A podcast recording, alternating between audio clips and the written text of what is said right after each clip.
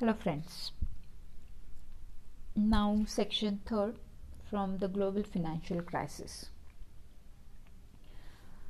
In 2009 as the regulator started figuring out what needed to be done to make sure the financial system was made more secure after the financial crisis, I delivered the Homer Jones lecture organized by the Federal Reserve Bank of St. Louis in St. Louis on 15th April.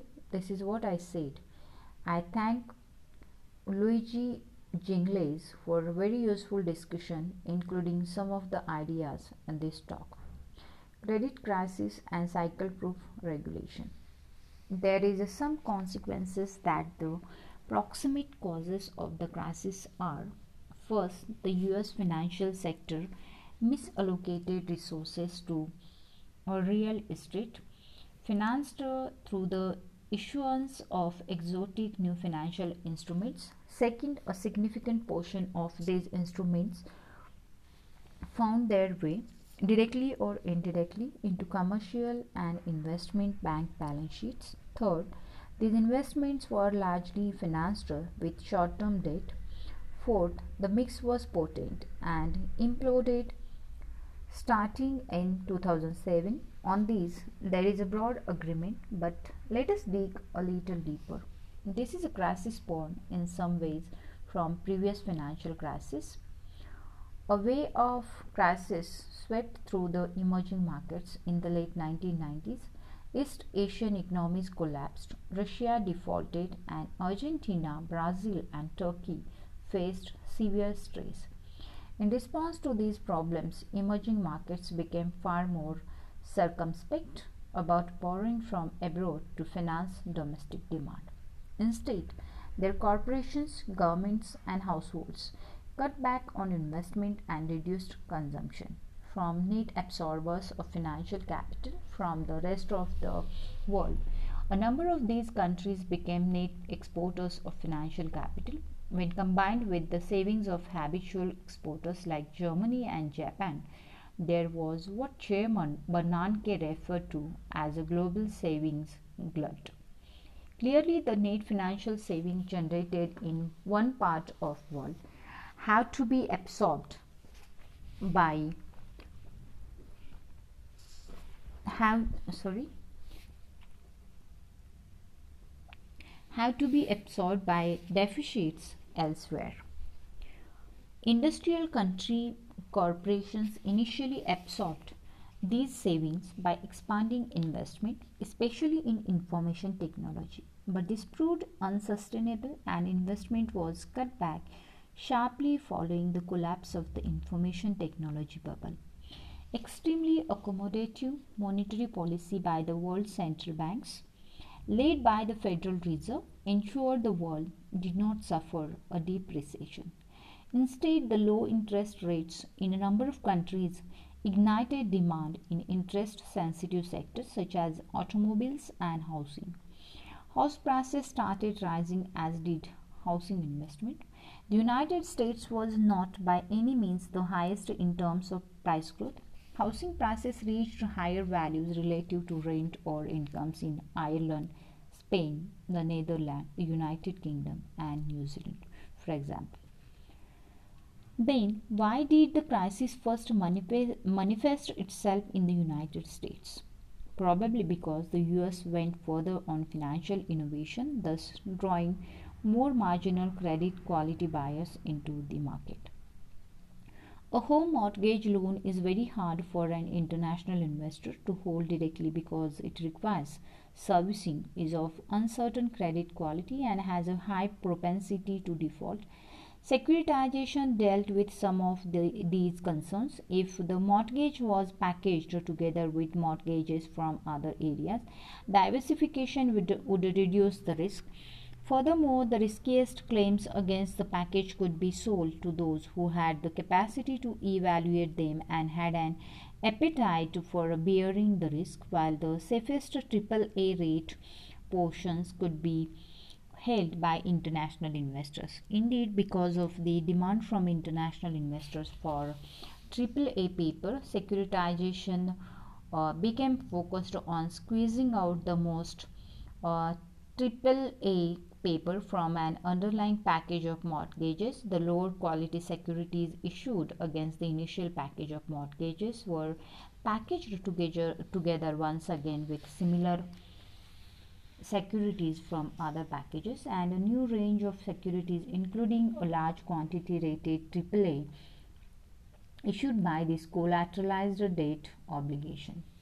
The originate to securitize process had the unintended consequence of reducing the due diligence undertaken by originators. Of course, originators could not completely ignore the true quality of borrowers since they were held responsible for initial defaults, but uh, because house prices were rising steadily over this period, even the source of discipline weakened. If the buyer could not make even the nominal payments involved on the initial low mortgage teaser rates, the lender could repossess the house, sell it quickly in the hot market, and recoup uh, any losses uh, through the price appreciation. In the liquid housing market, so long as the buyer could scroll uh, 10th on the dotted line, she could own. The slicing and dicing through repeated securitization of the original package of mortgages created very complicated securities. The problems in valuing these securities were not obvious when house prices were rising and defaults were few. But as the house prices stopped rising and defaults started increasing, the valuation of these securities became very complicated. It was not entirely surprising that bad investments would be made in the housing boom. What was surprising was uh, that uh, the originator uh, of these complex securities, the financial institutions who should have understood the deterioration of the underlying quality of mortgages held on to so many of the mortgage backed securities in their own portfolios. Why did the sausage market uh, sausage makers who knew what was in the sausage. Keep so many sausages for personal consumption. The explanation has to be that at least one arm of the bank mm, thought these securities were worthwhile investments despite their risk. Investment in mortgage backed securities seemed to be part of a culture of excessive risk taking that had overtaken banks. A key factor contributing to this culture is that over short periods of time, it is very hard, especially in the case of new products, to tell whether a financial manager is generating true excess returns adjusting for risk or whether the current returns are simply compensation for a risk that has not yet shown itself but that will eventually materialize. This could endanger excess risk taking both at the top and within the firm. For instance, the performance of CEOs is evaluated based in part on the earnings they generate relative on to their peers. To the extent that some leading banks can generate legitimately high returns, thus puts pressure on other banks to keep up. Follower bank bosses may end up taking excessive risks in order to boost various observable measures of performance. Indeed, even if managers recognize that this type of strategy is not truly value creating, a desire to pump up their uh, stock prices and their personal reputations may nevertheless make it the most attractive option for them. There is a anecdotal evidence of such pressure on top management, perhaps most famously Citigroup chairman uh, Chuck Prince, describing why his bank continued financing buyouts despite uh, mounting risk, said, When the music stops, in terms of liquidity, things will be complicated, but as long as the music is playing, you have got to get up and dance. We are still dancing. Even if top management wants to maximize long term bank value, it may find it difficult to create incentives and control systems that steer subordinates in this direction. Given the competition for talent, traders have to be paid generously based on performance. But many of the compensation schemes paid for short term risk adjusted performance. This gave traders an incentive to, to, to take risks that were not recognized by the system so they could generate income that, appre- uh, that appeared to stem from uh, their superior abilities, even though it was in fact only a market risk premium. The classic case of such behavior is to write insurance on infrequent events such as defaults taking on what is termed a tail risk. If a trader is allowed to boost, boost her uh, bonus by treating the entire insurance premium as income instead of uh, setting aside a significant fraction as a reserve for an eventual payout, she will have excessive incentive to engage in this sort of trade. Indeed, traders who bought AAA uh, mortgage backed securities were essentially getting the additional spread on these uh, instruments relative to corporate AAA securities, the spread being the insurance premium, while uh, ignoring the additional default risk entailed in these untested securities. The traders in AIG's financial products division just took all this to an extreme by writing credit default swaps, pocketing the premiums as bonus, and not bothering to set aside reserves in case the bonds that were covered by the swaps actually defaulted. This is not to say that risk managers in a financial institution are unaware of such incentives. However, they may be unable to fully control them because tail risks are by their nature rare and therefore hard to quantify with precision before they occur, while they could try and impose crude limits on the activities of the traders taking maximum risk. These traders are likely to have been very profitable before the risk actually is realized, and such actions are unlikely to sit well with the top management that is being pressured for profits.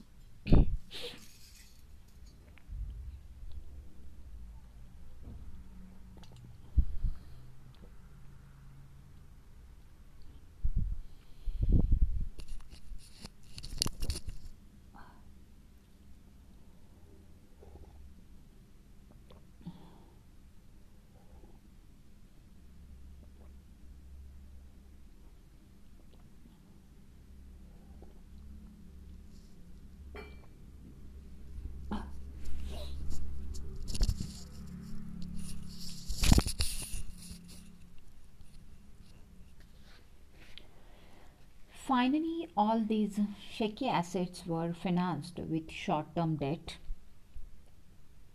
This is because, in good times, short term debt seems relatively cheap com- compared to long term capital, and the market is willing to supply it because the cost of illiquidity appear remote. Markets seem to favor a bank capital structure that is heavy on short term leverage in bad times, though, the cost of illiquidity seem to be more uh, salient, while risk averse and burnt bankers are uh, unlikely to take on excessive risk. The markets then encourage a capital structure that is heavy on capital, given the proximate causes of high bank holdings of mortgage backed securities as well as other risky loans such as those to private equity financed with a capital structure heavy on short term debt, the crisis had a certain degree of inevitability.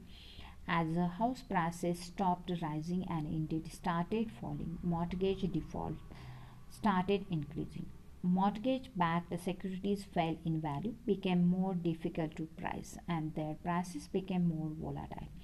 They became hard to borrow against, even short term Banks became illiquid and eventually insolvent. Only heavy intervention has kept the financial system afloat, and though the market seems to believe that the worst is over, its relief may be premature.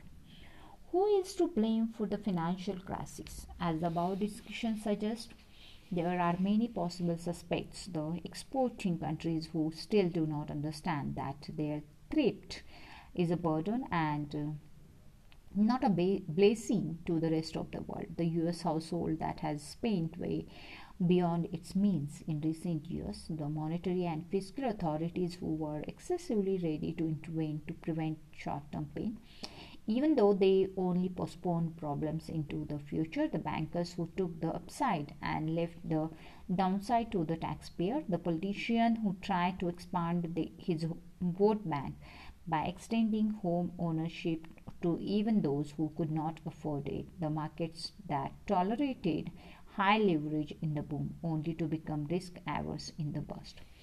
There are plenty of suspects and enough blame to spread, but if all are to blame, though should we also not admit they all had a willing compliance, the euphoria generated by the boom. After all, who is there to stand for stability and against the prosperity and growth in a boom? Internal risk managers having repeatedly pointed to risks that never materialized during an upswing while uh, sorry have little credibility and influence that is if they still have jobs. It is also very hard for contrarian investors to bet against the boom. As Keynes said the market can stay irrational longer than investors can stay solvent. Politicians have an incentive to ride the boom, indeed, to abate it uh, through the deregulation sought by bankers. After all, bankers not only have the money to influence legislation but uh, also have the moral authority conferred by prosperity. And what of regulators? If uh, sorry, when everyone is for the boom, how can regulators stand against it? They are reduced to rationalizing why it, it would be technically impossible for them to stop it. Everyone is therefore com- complicit in the crisis because ultimately they are aided and abated by cyclical euphoria. And uh, unless we recognize this, the next crisis will be hard to prevent for they typically regulate in the midst of a burst when righteous politicians feel the need to do something. When bankers' frail balance sheets and uh, vivid memories makes them issue any risk and uh, when regulators have backbones stiffened by public disapproval of past laxity. But uh, we reform under the delusion that the regulated and uh, the markets they operate in are static and passive and uh, that the regulatory environment will not uh, vary with the cycle. Ironically, faith in draconian regulation is strongest at the bottom of the cycle. When there is little need for participants to be regulated, by contrast, the misconception that market will take care of themselves is most widespread at the top of the cycle at the point of maximum danger to the system. We need to acknowledge these differences and enact cycle proof regulation, for a regulation set against the cycle will not stand. Consider the dangers of ignoring this point. Recent reports have argued for counter-cyclical capital requirements, raising bank capital requirements significantly in good times while allowing them to fall somewhat in bad times. While sensible prima facie, these um, proposals may be far less effective than intended. To see why, recognize that in boom times the market demands very low levels of capital from financial intermediaries, in part because euphoria makes losses or seem remote. So, when regulated financial intermediaries are forced to hold more costly capital than the market requires, they have an incentive to shift activity to under uh, to unregulated intermediaries, as did bank in setting up SIVs and conduits during the current crisis, even if regulators are strengthened to detect and prevent this shift in activity, banks can subvert capital requirements by taking on risk the regulators do not see or do not penalize adequately with capital requirements. Attempts to reduce capital requirements in bursts, uh, sorry, in bursts are equally fraught. The risk averse market wants banks to hold a lot more capital than regulators require, and its will uh, naturally prevails even the requirements themselves may not be immune to the uh, cycle. Once memories of the current crisis fade and once the uh, ideological cycle turns, there will be enormous political pressure to soften uh, capital requirements or their enforcement. To have a better chance of uh, creating stability through the cycle of being cycle proof new regulation should be comprehensive contingent and cost effective regulations that apply comprehensively to all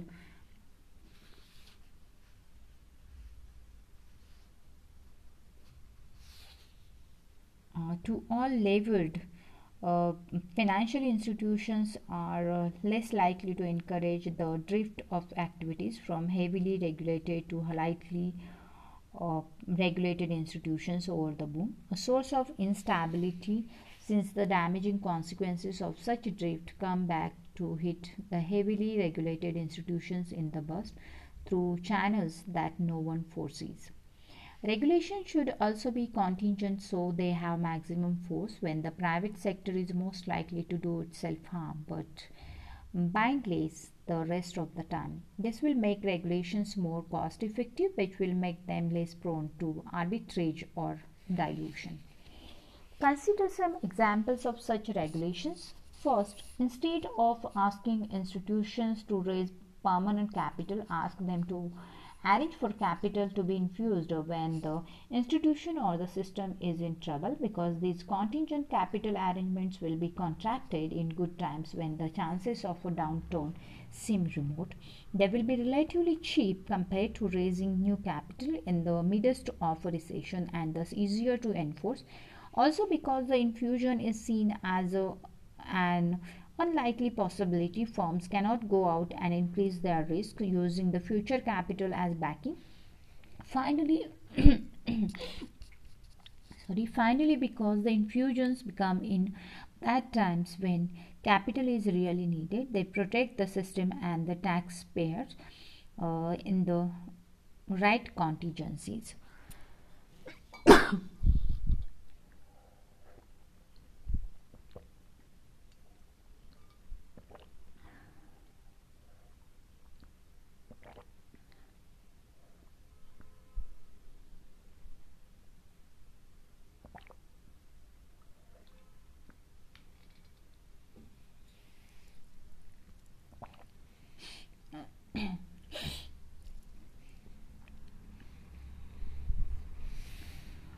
One version of contingent capital is for banks to issue debt which would automatically convert to equity when two conditions are met. First, the system is in crisis either based on an assessment by regulators or based on objective indicators. And second, the bank's capital ratio falls below a certain value. The first condition ensures that banks that do badly because of their own uh, idiosyncrasy bureaucratic errors and uh, not when the system is in trouble don't get to avoid the disciplinary effects of debt the second condition rewards well capitalized banks by allowing them to avoid the forced conversion. The number of shares that the, the debt converts to will be set at a level so as to dilute the value of older equity uh, substantially while also giving banks that anticipate losses an incentive to raise new equity well in time. Another version of contingent capital is to require that systemically importantly levered uh, financial institutions buy fully collateralized insurance policies from unlevered institutions, foreigners, or the government that will infuse capital into these institutions when the system is in trouble. Here is one way uh, it could operate. Mega bank would issue capital insurance bonds, say to sovereign wealth bonds. It would invest the proceeds in treasury bonds, which would then be placed in a custodial account in State Street Bank. Every quarter, a mega bank would pay a pre-agreed insurance premium contracted at the time the capital insurance bond is issued which together with the interest accumulated on the treasury bonds held in the custodial account would be paid to the sovereign fund if the aggregate losses of the banking system exceed a certain pre-specified amount, Megabank would start getting a payout from the custodial account to bolster its capital. The sovereign wealth fund will now face losses on the principal it has invested, but on average, it will have been compensated by the insurance premium. Consider next regulations aimed at uh, too big to fail institutions. Regulations to limit their size and activities will become very onerous when growth is high, thus increasing the incentive to dilute them. Perhaps instead, a more cyclically sustainable regulation would be to make these institutions easier to close. What if systemically important financial institutions were required to develop a plan that would enable them to be resolved over a weekend? Such a shelf bankruptcy plan would require banks to track and document their exposures much more carefully and in a timely manner, probably through much better use of technology. The plan will need to be uh, stress tested by regulators periodically and supported by enabling legislature, uh, sorry, and enabling uh, and uh, supported by enabling legislation such as one facilitating an orderly transfer of institution swap books or uh, or sorry such as uh, one facilitating an orderly transfer of the institution swap books to pre-committed partners not only will the need to develop a plan give these institutions the incentive to reduce unnecessary complexity and improve management, it will not be much more onerous in the boom and may indeed force management to think the unthinkable at such times. Let me conclude a crisis offers us a rare window of opportunity to implement reforms. It is a terrible thing to waste. The temptation will be to over-regulate as we have done in the past. This creates its own uh, perverse dynamic. For uh, as we start eliminating senseless regulations once the recovery takes hold, we will find a deregulation adds so much economic value that it further empowers the deregulatory camp. Eventually, though, the deregulatory momentum causes us to eliminate regulatory muscle rather than fat.